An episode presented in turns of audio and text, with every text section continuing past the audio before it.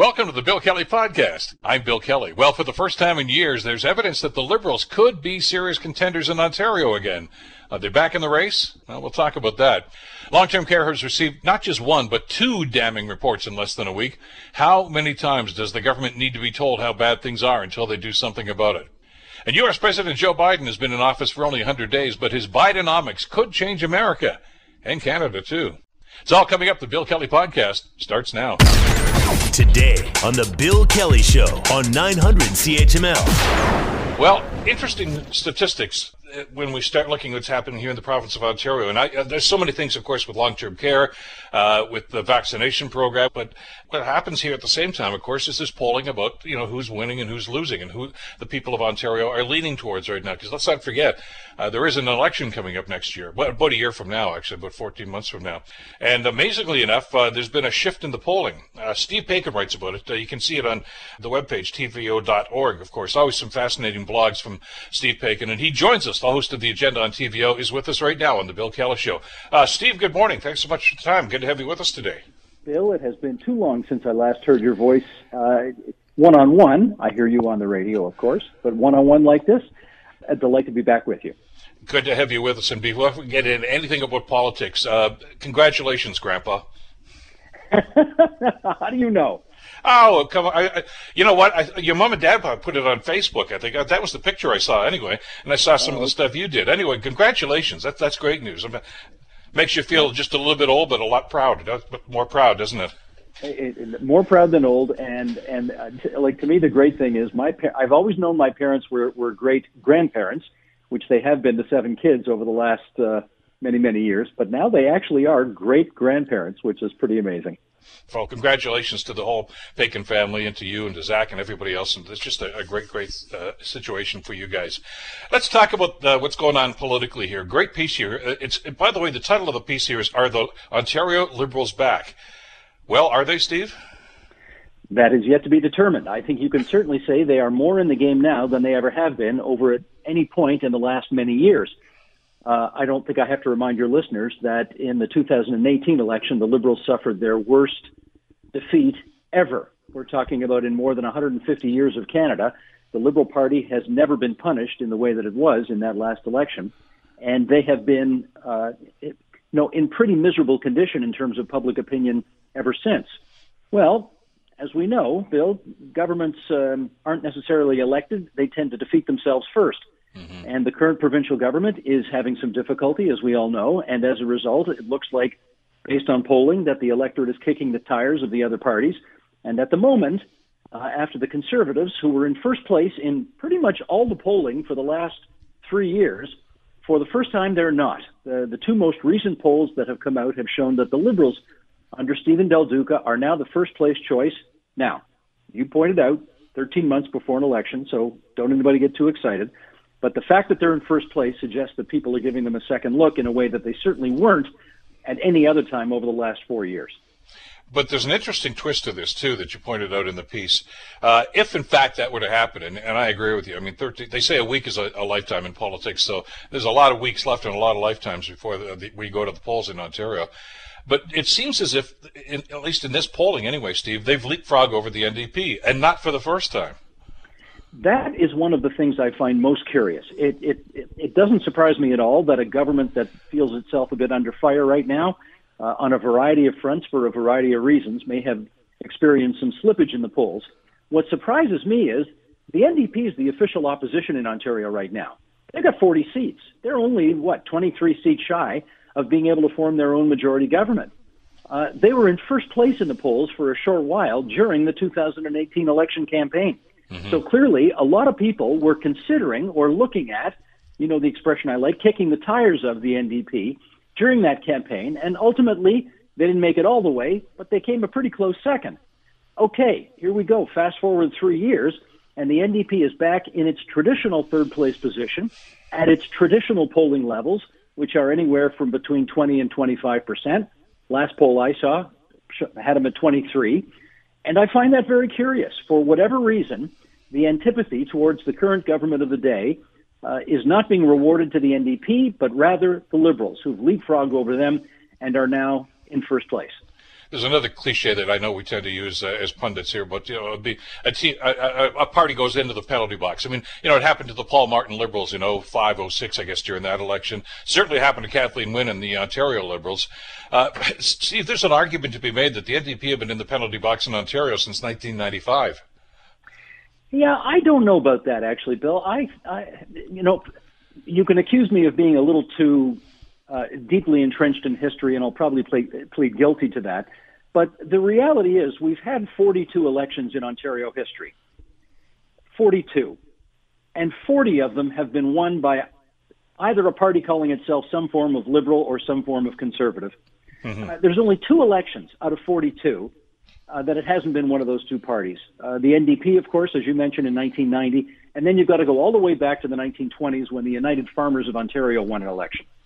And that was in the middle of the Great Depression, and therefore people were looking for something completely different. You know, it, it, it's reasonable, I think, to conclude from that 40 out of 42 elections going either liberal or conservative, it's reasonable to conclude that the NDP traditionally is never really thought of as an option for government unless things get completely out of whack, as they did in 1990, right? Yeah, that was the political that was the political perfect storm. They were ticked off at David Peterson, and and the conservatives were kind of in the political wilderness at that time. Was Frank Miller still the leader then? No, it was Mike Harris at that point. In 1990. Yep. Okay, uh, but Harris who knew who just won the election? Uh, okay, that's right. And who knew and who knew who he was at that point? Nobody. He'd won the he'd won the leadership convention in I think of April 1990, and David Peterson then decided to go to the polls in um, September of 1990. So he'd barely been leader for a few months when the election campaign was called. And you're quite right. And then, remember, the Tories have been in power for 42 straight years. They've been out of power for five. People weren't ready to put them back in. They were mad at David Peterson for the early election call, et cetera, et cetera. So that was the perfect storm for the NDP. Mm-hmm. You know, you, you need a perfect storm. History suggests you need a perfect storm if the public are going to vote for something that isn't liberal or isn't conservative. You had the perfect storm with the Great Depression in the 1920s. You had the perfect storm in 1990. Do we have a perfect storm coming up in 2022? I don't know. We'll see, but that's when the next election is but the interesting part about this, as you mentioned, is uh, Steve Del Duca has been the leader of the party for a little while now, but he doesn't even have a seat in the legislature, such as it is. I mean, obviously, you know, the legislature is a shadow of its former self because of pandemic, and hopefully that's going to get turned around in the next little while. But he doesn't have that bully pulpit, that, that platform, uh, to be able to score points. Yet the party seems to be moving ahead without that. Well, and that's a really interesting observation. The fact is, the Liberals have eight seats in the legislature right now. Only eight. They're not even an official party as it relates to, you know, you need 12. You need 12 to be an officially constituted party. They've only got eight. That means they miss out on millions of dollars uh, worth of extra resources uh, to do research, to hire people, uh, et cetera, et cetera. So they don't have that option right now. And as you point out, Del Duca himself doesn't even have a seat. So even on the days when he could go down to question period and ask a question, he can't because he doesn't have a seat. And yet, this harkens back to something Greg Lyle once told me. Greg is the head of the Innovation Research Group, Innovative Research Group, and that, that's a polling company. Mm-hmm. And Greg and Greg is a, an original member of Mike Harris's Common Sense Revolution. Okay, he's a conservative, and yet he says when most people in this country wake up in the morning and go look at themselves in the mirror as they get ready to either wash their face or shave or do whatever, the biggest chunk of people in this country see a liberal. So the Liberals start with that built-in advantage that they are the largest kind of chunk of the electorate. The Conservatives obviously second, the NDP the third, and the Greens much further behind in fourth. If the Liberals have this kind of built-in advantage, things have got to get pretty bad for that party for them to be as thrashed as badly as they were last time. But it also means that when things start to go off the rails, as they may be right now for the current government, People want to see what the liberals have on offer. And Bill, it doesn't hurt that the federal liberals right now are in first place in the polls as it relates to the national scene. And you have to believe among those people who don't tend to make a difference or tend to see any difference between the federal party and any provincial party, you've got to believe that some of the shine from that federal party is shining off onto the provincial party and helping them as well Yeah, I, I've look. I know that from the years that you and I have been following politics, and, and you know the odd time that I was knocking on doors way back when when I was on city council. Uh, there's there's no line between federal and provincial parties when it comes to this. If they hate the Liberals, uh, uh, and you were running as a Liberal either federally or provincially, uh, you're going to get a, an earful when you go to the door, and and, and that, that's just the way people are, I guess. So I I can understand that uh, that you know the popularity of the federal Liberals is certainly going to have an impact here in Ontario. Apparently not so much in Quebec these days, but it's certainly certainly does in the Atlantic provinces too. Yeah, and and the other thing you've got to remember though about all this is that uh, in in all of the recent polling, when they ask people who do you think would make the best premier, this is not who would you vote for tomorrow. It's who do you think would make the best premier. The guy in first place is still Doug Ford. Yep. Now he's not he's not got as big a lead as he did a year ago when he had a huge lead. His numbers have certainly come down, but Ford's still in first place. Andrea Horwath is a few points back in second place. Stephen Del Duca is well back in third place. Again, lots of people still don't know who Stephen Del Duca is. Having said that, here's what I always like to remind people. In January of 1985, if you asked people who was the leader of the official opposition, his name was David Peterson, incidentally, mm-hmm. 10% of Ontarians could answer that question. 10% of Ontarians, only 10, could tell you who the opposition leader was. And yet, Six months later, that guy was Premier of Ontario. And in fact, we just had the anniversary yesterday. May the 2nd, 1985 was the election where David Peterson got the most number of votes, despite the fact that five months earlier, only 10% of the people knew who he was. And yet he got the most votes on May 2nd, 1985. And seven weeks later, he was the, uh, uh, which one was he now? 20th Premier of the province of Ontario. So, you know, long way to go, but it's interesting how the ground seems to have shifted a bit when it comes to the popularity of the various parties right now. But that seems to indicate another, uh, I guess, one of the uh, mores of politics is uh, uh we, the voters, tend to vote governments out, not to vote them in. And uh, you know, they were awfully ticked off at the PCs for, and and we, uh, the aforementioned Frank Miller that I was talking about, and a couple of other things, and the coalition came about. But I, I, they're like that with Doug Ford right now. But how long are their memories going to be, Steve? Well, you know, I, Bob Rae always had a line, Bill, that I really liked when they when they said to Mr. Rae, you know, your polling numbers are terrible. Uh, what are you going to do about that? He'd always say, you know, polls are a great reflection of what people thought yesterday. I'm in the business of changing those poll numbers by having a better tomorrow.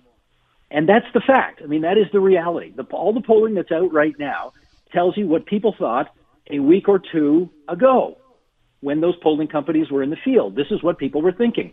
They are not predictive. I always remind people of this. They're not predictive. The fact that the polls are where they are today, that is no indication of where they're going to be 13 months from now, which of course, and which politician hasn't said this, the only poll that matters is the one on election day. Mm-hmm. So everybody's, everybody has to remember, and liberals in particular have to remember this because liberals do get arrogant, they do get cocky, they do start measuring, uh, you know, the curtains in the cabinet minister's offices uh, for, you know, what kind of, uh, what size drapes we want to put up there they've got to remember that that they've still got a long way before uh, any return to power for them, and uh, they they ought not to get cocky. And I think they've learned. You know, many of them know that lesson from the past. There have been plenty of times when liberals looked like they were going to dance right back in, and uh, they got the shock of their lifetimes. But to circle back to the first thing you said, yes, governments defeat themselves. It's not that opposition parties tend to get elected; it's that governments defeat themselves. Doug Ford obviously has a long time yet, 13 months, in order to change the narrative here. And he's trying to do that right now. And let's face it, if, if they can get the vaccination rates up, if they can manage to open up society a little more and get us all out of lockdown where so many of us are not feeling very, you know, very bullish about our circumstances, uh, if, if all of this can change, if this third wave can get over with already and we can get into a summer where remember a year ago, Bill? We had 200 cases of COVID in the province every day. Yep. Now mm-hmm. we're up mm-hmm. around 4,000. I mean, back then we had 200 a day. We really seem to have the thing under control. If we can get back to those kind of numbers, there's no question in my mind that it will put some wind back in Doug Ford's sails. Uh, I'm just about out of time, but uh, just near the uh, the back end of your piece here today, uh, your history and perspective of Ontario politics comes into play here. Uh, no matter what happens, and even if Ford continues to struggle with the popular polls, uh, in Ontario we tend not to throw governments out after only one term, don't we? Well, again, yes. I talked earlier about 40 out of 42 being liberal or conservative. And again, if you want to go back 154 years to 1867, you will find that only three elected premiers failed to be re-elected. Only three. Doug Ford's the 26th. We've had only three elected premiers, and okay, John S. Macdonald, the very first, and then again the head of uh, E.C. Drury, the head of the uh, United Farmers of Ontario, and Bob Rae. Those are the only three premiers who won an election and failed to be reelected. So if you look at it that way, history's on Doug Ford's side. Got a long way to go. Uh, check it out, uh, tvo.org to get the piece, and uh, you can always watch Steve, of course, the agenda with Steve Paikin on TVO. Always a pleasure, Steve. Congratulations once again, and uh, all the best to the family. We'll talk again soon. Thanks so much, Bill. Great talking to you. Take care. Steve Paikin, of course, host of the agenda on TVO. You're listening to the Bill Kelly Show podcast on 900 CHML. It was late Friday afternoon that uh, yet another report came out about the, uh, well, miserable conditions in long-term care in the province of Ontario. This is the commission uh, that the province themselves had uh, tasked with the uh, whole problem of, of what's gone on, especially in the first wave. And uh, it's a, very extensive study with some strong accusations about the level of care or lack thereof and so many other things. Global's Dave Woodard has a lot more on this 322 page document. A lack of pandemic preparedness and the poor state of the long term care sector were apparent for many years to policymakers and for anyone who wished to see. That's how the report on the Long Term Care Commission starts out, pointing to things like a lack of PPE, outdated and not replaced, and staff stretched thin before the pandemic had even started.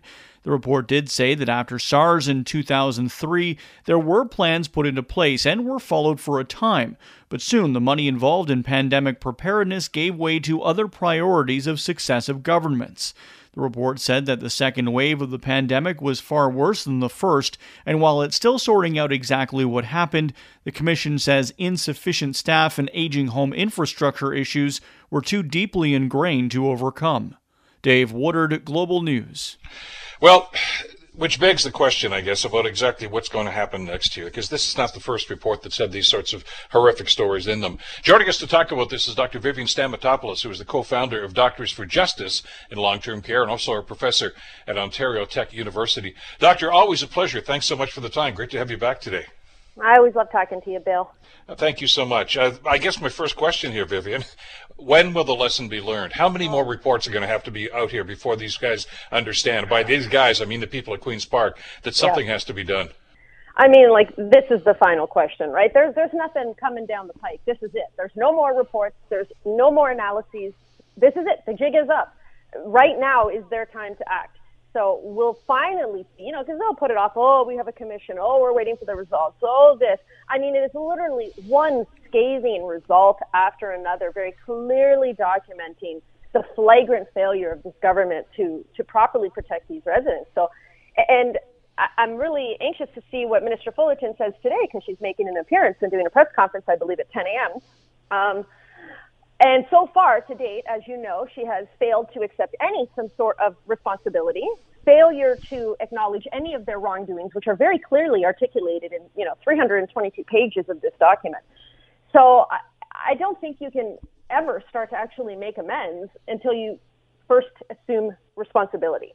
And, and of course, we don't blame her for what happened for the last 20, 30 years of failed government action and underinvestment in this sector. We know that we're, I'm, I'm looking squarely at her pandemic response, which without a doubt aggravated the level of mortality we saw. We could have saved more seniors, more persons with disabilities in these homes, and there's zero question about that. And to date, she has taken zero accountability. Well, you saw her initial reaction, and not, not even to this report, but the one that was done uh, that was released last week from the Auditor General. Yeah. Uh, and her quote was, "Well, we didn't start the fire. Well, maybe not, but you didn't do anything. You stoked the flames." 100%. Not just that. First of all, she can't even use that line because we saw in other provinces who acted expeditiously, as the commissioners and pretty much everyone else has said, she failed to act expeditiously. People like, you know, provinces like BC, who after the very first outbreak knew that this was going to be a problem, immediately nationalized the homes, brought all the wages up to union rates, and made them the single site staffing rule. You could only work at one facility and had them all full time for the next six months. And that's how they got through that first wave so magnificently. And we were saying, hello, model this approach. Nothing, nothing. So give me a break. And then after, you know, the people on the actual front lines, because Minister Fullerton has yet to actually step foot inside a long-term care home over the course of this pandemic, as far as we know. Um, when, you know, the people, the actual heroes on the front lines, when they went and did everything they could to bring these numbers down to zero, you know, pretty much just about nine or 10, I believe, by August.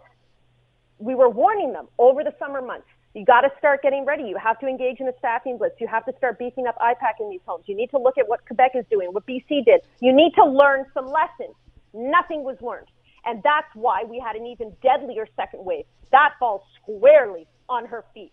She failed to listen to all of the experts, all of the families, the advocates who were begging her, please use these summer months and do something because we know what's coming in the fall. We all knew. It was well predicted. Nothing. So I have zero patience for her at this point. Well, and, this, and she's not the only one in the focus here, too. As, you, as you've read in the report, uh, the commission has also uh, talked about Dr. David Williams, who, of course, is the mm. chief medical officer of health, uh, and uh, say he was too slow to act on emerging information about COVID-19. Uh, as a matter of fact, you can remember, I think you and I had these conversations back yeah. then. Uh, Dr. Williams wasn't even sure about community spread.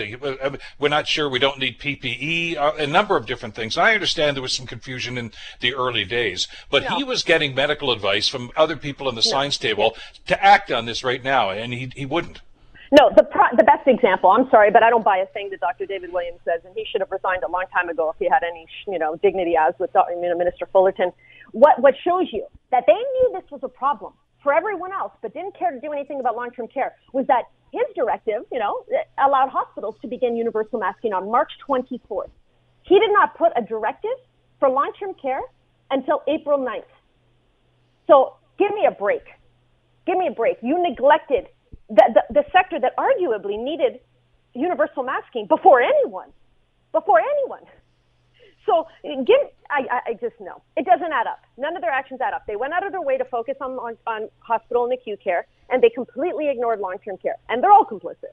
Well, and, and of course, this commission uh, got an awful lot of depositions from people, that not just that uh, were you know had family there, but also from a lot of the people that work in there. And and to your point, though, doctor, I mean, the, the commission said that they, they had some people actually explaining, some of the staff, that they were using empty pop bottles and plastic bags to to makeshift PPE because there was nothing available. I mean, it's so horrifying. And, you know, they knew this. They also knew that, you know, in Dr. David Williams' testimony, which was bar none, the most bombshell report I've ever read in my life. I, I don't know how he wasn't forced out uh, after that testimony, you know, admitting that he knew workers in long-term care were going to work sick, but they refused to do anything about it, like, uh, I don't know, provide paid sick leave, because that's why they were going to work sick. We even saw that confirmed yesterday in a, in a, fantastic piece, Global News did for Tendercare. Um, mm-hmm. It's just abhorrent. And, um, I mean, at what point do you say like enough is enough?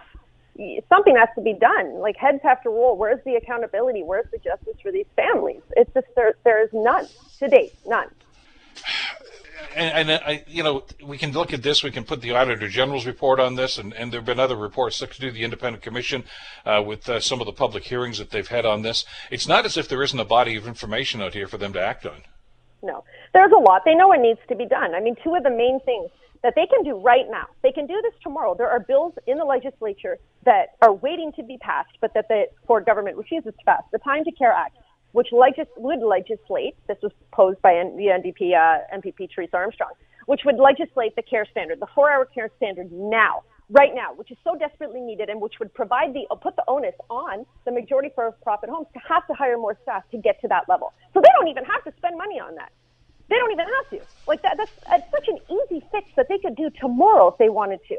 In addition to making those, you know, pandemic pay increases permanent, because those gonna those are set to expire at the end of June. And you better believe we're already hearing accounts from PSWs that they're ready to walk off. The, the, the few that have been left behind, because keep in mind, staffing is at an all-time low in long-term care right now. And she yet conven- conveniently doesn't mention that or doesn't talk about how just because vaccinations have reduced the mortality, and thank God vaccinations work, it did nothing to improve on the negligence and the systemic flaws in this system. Nothing. Those remain. These residents are still confined for the most part. Still, many of them can't even go outside to this day. Their family are getting confusing directives that homes are making up on their own to this day because there's no accountability, there's no transparency, and she lets them do this. there's, there's just no oversight. I don't know what she is doing other than just focusing on building, building, building new facilities while forgetting that you can build a thousand new fancy facilities, but they're just going to have the same problems reoccurring in new facilities because you're not addressing the root causes. I mean, well, it's just astounding. It is. There was a report last week, of course, that staff are just walking away from the profession right now. Uh, we uh, we hear some of the other ones that are staying are going back to working a second job now because they can't. You know, Mm-hmm. the money is is no, good. which is exactly one of the problems in the first place about about Yes. community spread. Yet the government's turning they're they're turning their back on this. I mean, all the stuff that that was uh, uh, you know participatory and, and, and contributory to what went on is is starting to happen again. I mean, you know, they- they just figure, okay, people are going to forget about this. Well, I don't think we are. Oh, I certainly won't. No way. Um, and the other thing I want to point out is that the reason why they enabled, because you know they had that April second, April twenty second directive limiting uh, workers employed by homes. Keep in mind there was always a loophole allowing agency workers to go through multiple homes, which is also another reason why we never were able to really quash the outbreaks in the first and second wave because they kept letting agency staff go to multiple facilities because staffing was so abysmal and they refused to do a staffing blitz like other provinces did. So the reason why they now are allowing staff to work in multiple facilities is precisely because staffing is at such an all-time low. And on top of it, that, that announcement went hand in hand with the announcement that they're going to start transferring patients from the hospitals into long-term care. So not only are you aware, right? Because it's a tacit, uh, uh, you know, awareness or admission that staffing is an all-time low. If you're now letting them work at multiple facilities to help fill some of that gap, while you're forcing them now to care for more residents, when we already know the staffing ratios in these homes are abysmal. I mean, in a hospital, you might have one to five. In you know, critical care units is usually like one to one, one to two, one to three.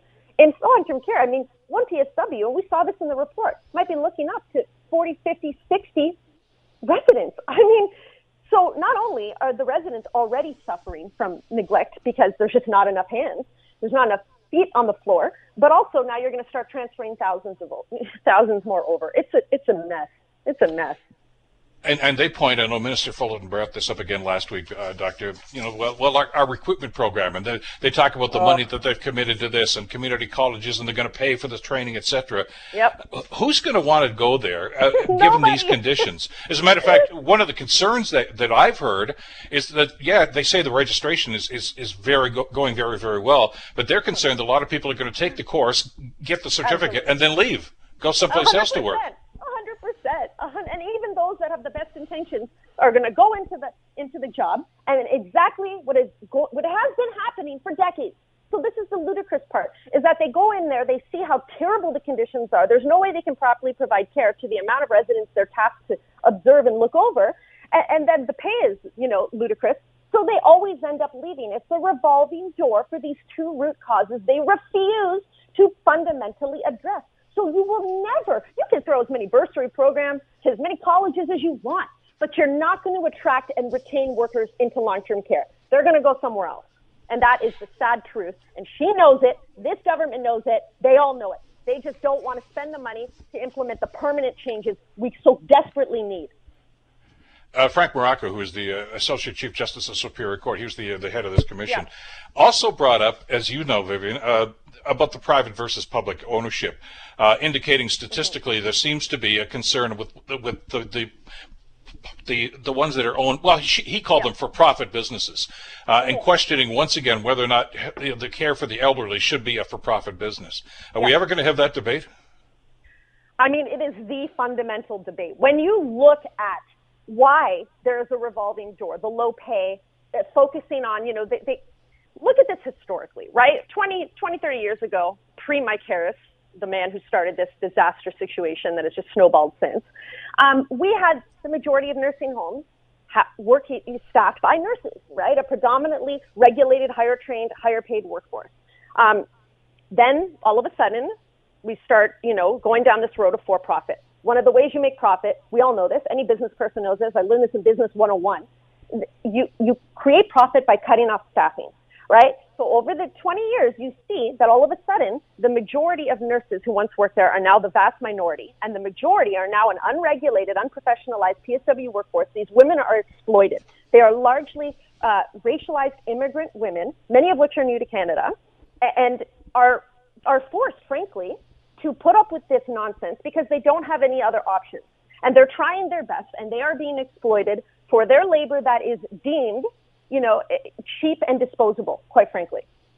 And this is exactly at the same time that the for-profit sector took hold and realized, let's make this more profitable. And indeed, over the last, you know, year, we saw that the top three for-profit business chains, you know, I think it was Chartwell, Sienna, Extendicare, I believe, raked in 170 million in profits to their shareholders while at the same time taking in 140 million from government aid. I mean, instead of instead of putting that money into hiring more staff, getting proper infection control managers in each home, you you siphoned that off so you could go buy sports cars and yachts while people died from dehydration. Because that was another bombshell that was disclosed in this commission report that the military, when they went in, and this wasn't in the initial military report, I, I, I was astounded when I read this, that they found by the time they got there, because there was a delay in, in Fullerton getting them into these homes, a 12 day delay, we learned, that they, upon arrival, they found 26 people who had died from dehydration when all they needed was to be given water and to be pat down. It's, it's, I mean, this is, frightening. This is atrocious. and, with, and not a word from our government who had this information, who would have been briefed for, for a year now, and nothing. So we've got this, we've got the AG's report, uh, as you say, yeah. the military report from last year. Uh, and, and, by the way, especially with some of these for-profit businesses, uh, what was just incredulous too is the story we saw a couple of weeks ago that a number of those boards of directors gave themselves bonuses last year. How could you look oh, at yeah. the numbers? How could you look at the numbers that you just referenced and the stories of the people that were throwing up in their lockers and using plastic bags as PPE? Yeah. How could you, in good conscience, say I deserve a bonus? Exactly, and they rated themselves perfect for consumer engagement. Uh, um, I mean, who did you survey yourself? Who was surveyed? Get out of here because the public was eh, eh, horrified with that report and all the other reports. We've been horrified from day one, seeing how they continued to rake in profits while people were dying because there weren't enough people in these homes to care for them. And they chose, that was a choice, to not engage in staffing blitzes, to not hire proper infection prevention and control managers in their homes, to make sure that the wide negligence that was reported that frankly caused many of these exploding outbreaks, and we saw that again last night in the, the Tendercare expose from Global, they chose to just siphon those profits to shareholders. This model is a cancer. It needs to go. Until it does, we will continue to have these problems because their fiduciary responsibility is to get profit for their shareholders. That's the bottom line. The bottom line is not resident care. So people are, are frankly insane if they think that retaining this model and expecting any some sort of alternative reality is going to happen. They're kidding themselves why is it that this government, and, and frankly past governments too, but I mean, you know, these are the guys in charge right now, seem to look at long-term care as separate and apart from our healthcare system, as, a, as opposed to being a major part of it. I mean, you know, we, we spend an awful lot of time and money in primary care hospitals at beginning of life, maintaining life. At end of life, we just kind of say, you're on your own. Yeah. Well, uh, because unfortunately, when the, you know, the last major edition of the Canada Health Act was created, they largely left out long-term care. They mentioned mm-hmm. it, but they largely left it out, which was a big mistake, which opened it up to privatization and opened it up to the problems we have right now. And, and that, you know, th- this was created at a time when there was stay-at-home housewives that did all this very difficult work for free, and, and the governments were very lucky to have them doing this, this unpaid reserve army of reproductive laborers, as we refer to this in, in the academic literature. Um, but unfortunately, over the past 20 years, and the same problems, you know, hold for childcare, uh, we did not we did not do anything to properly account for the mass exodus of women from the home into the paid labor market. And women, although we still share, you know, shoulder the vast majority of the unpaid reproductive labor, women are, can't keep working double, triple shifts because we're working, you know, more than ever before and we're burning out. And this is why long-term care continues to grow and we need we will never not need long-term care, not in this socio-demographic landscape.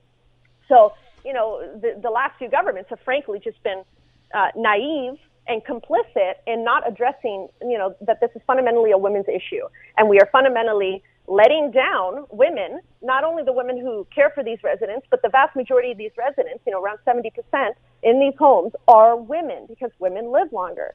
Um, and it's just, they've all failed. They've all failed. I trust me. I don't just you know lay the blame at the oh, feet of the Ford government. I, I go way back. You know, I, I I'm very aware.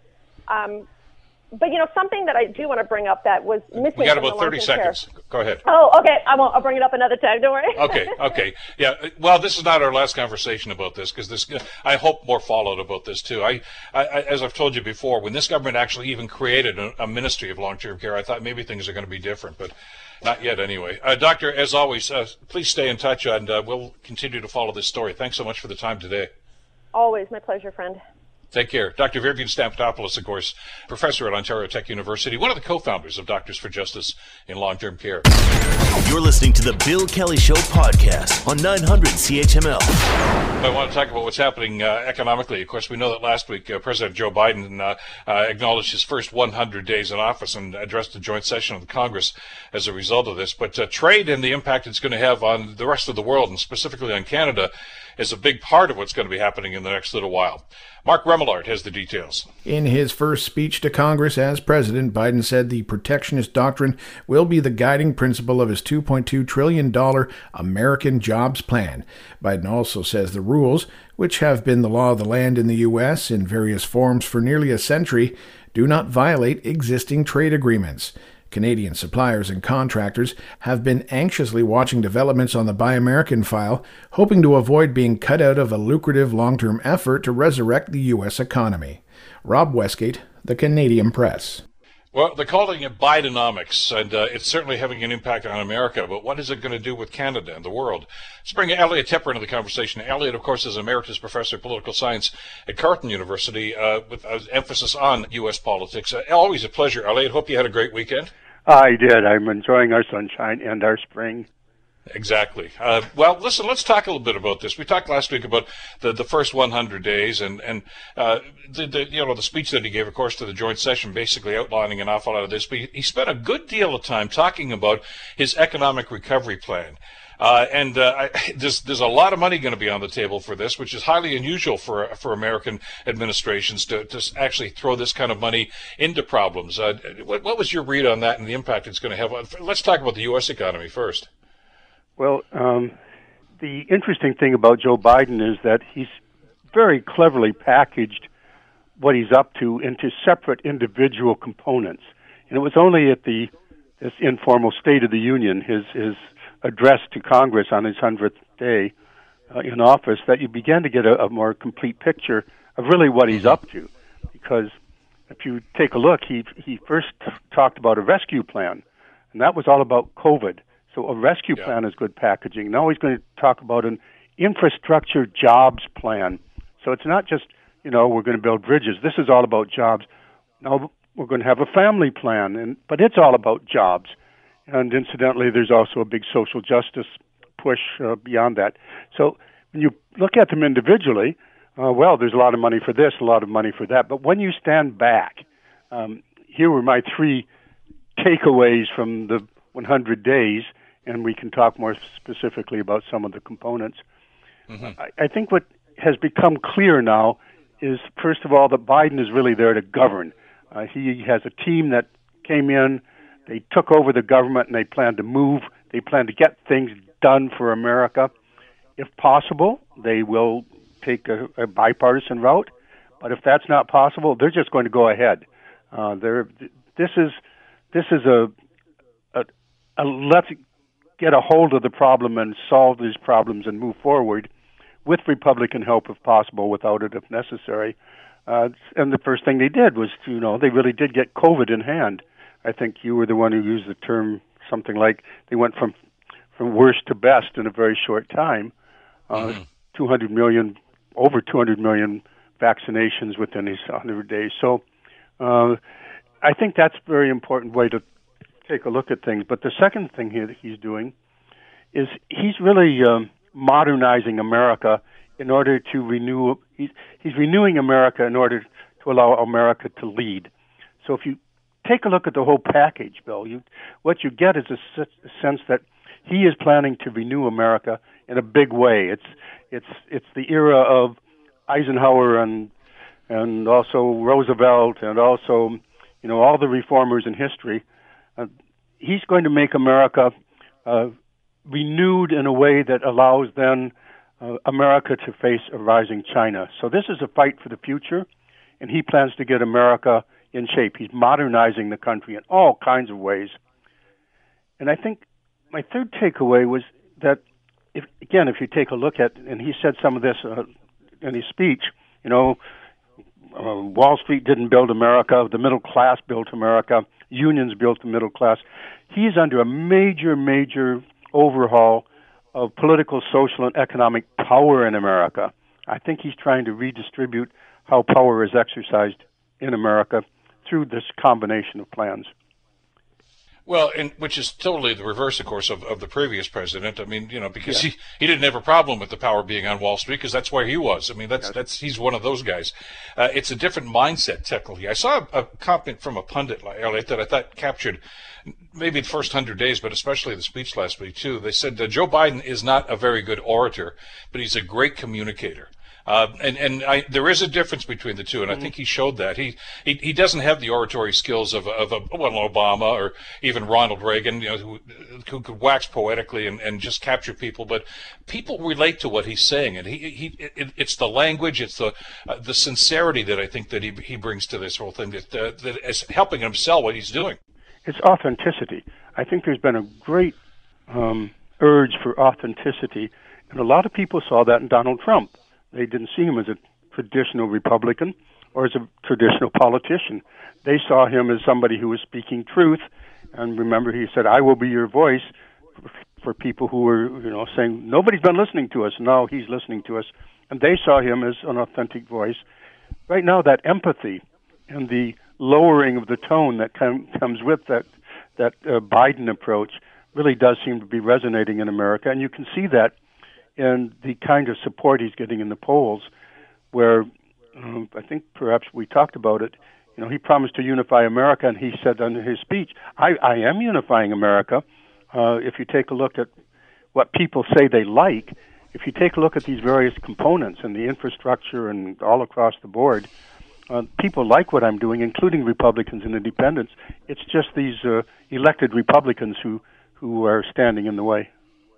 Well, you saw that with the economic aid package, of course, uh, for the COVID thing, you know, and you talked about trying to be bipartisan.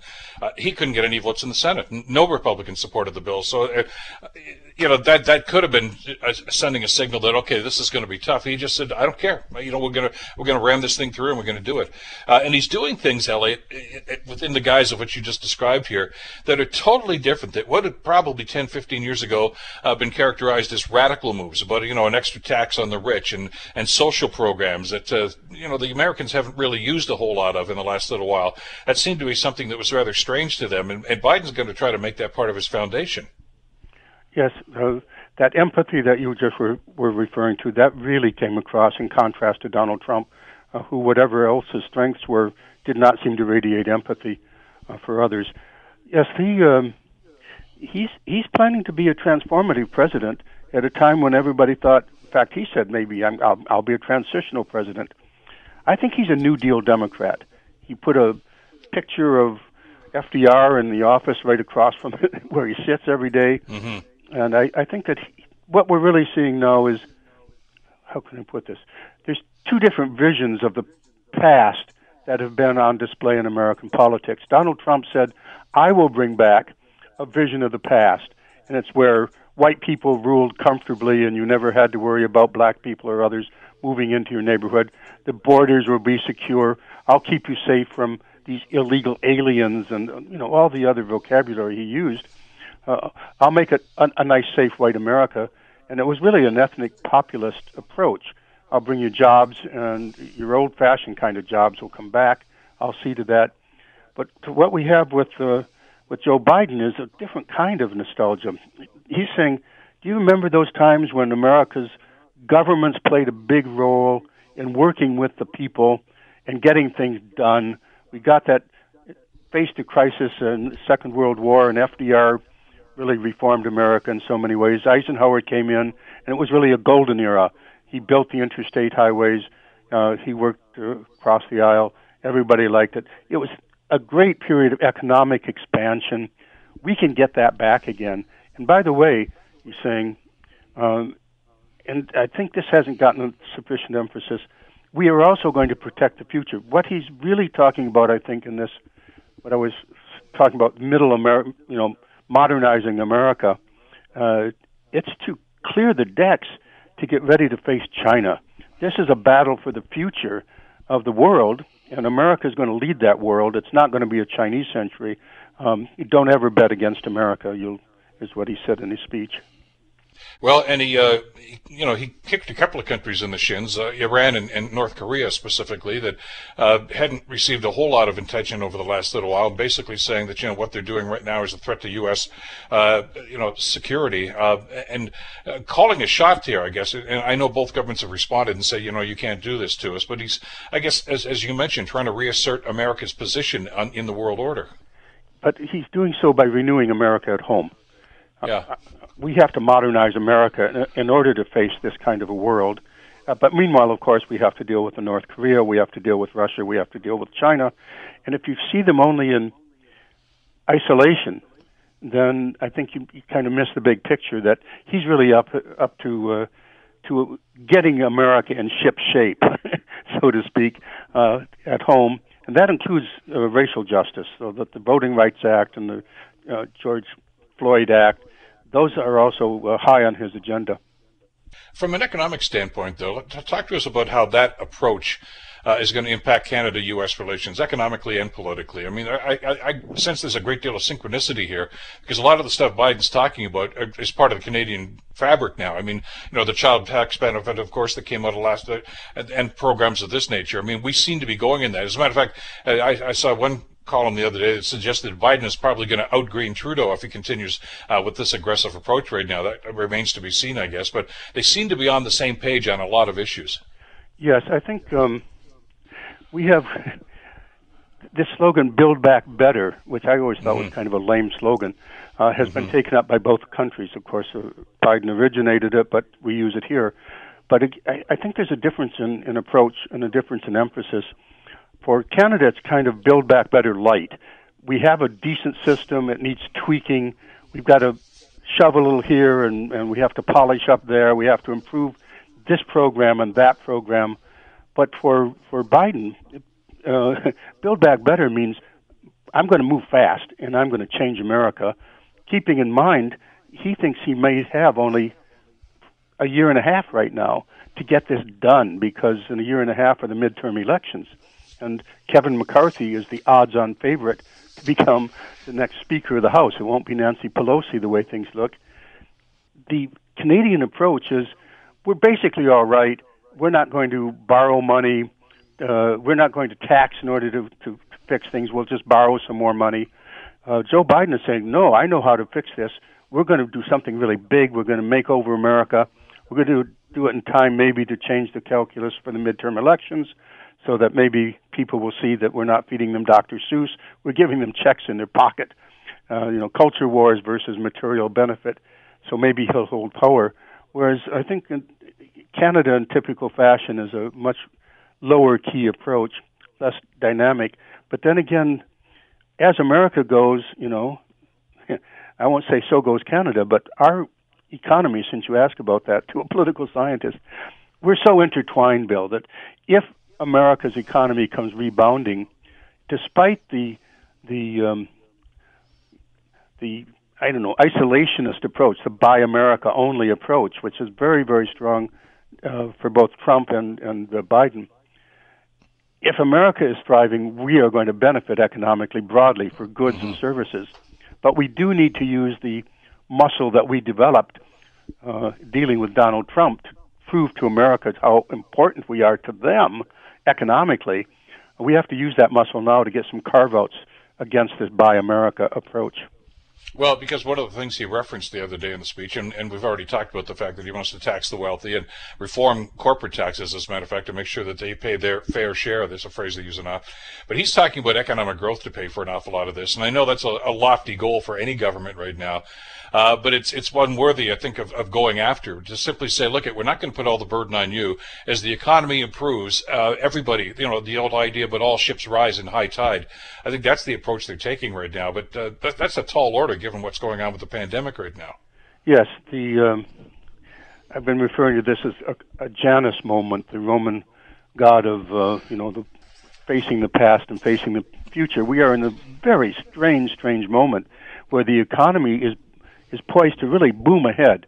Uh, it's already ticking up uh, strongly in the U.S. and somewhat here, but at the same time, the pandemic is we're in as worse a shape as we've ever been. So we are in a situation where, on the one hand, oh look, there's light at the end of the tunnel. We've got this under control. The economy is poised to rebound in the United States, and with that, I, to some degree, will be Canada. But at the same time, we have to deal with a crisis which is which is not going away. So it's a very very strange uh, moment in time.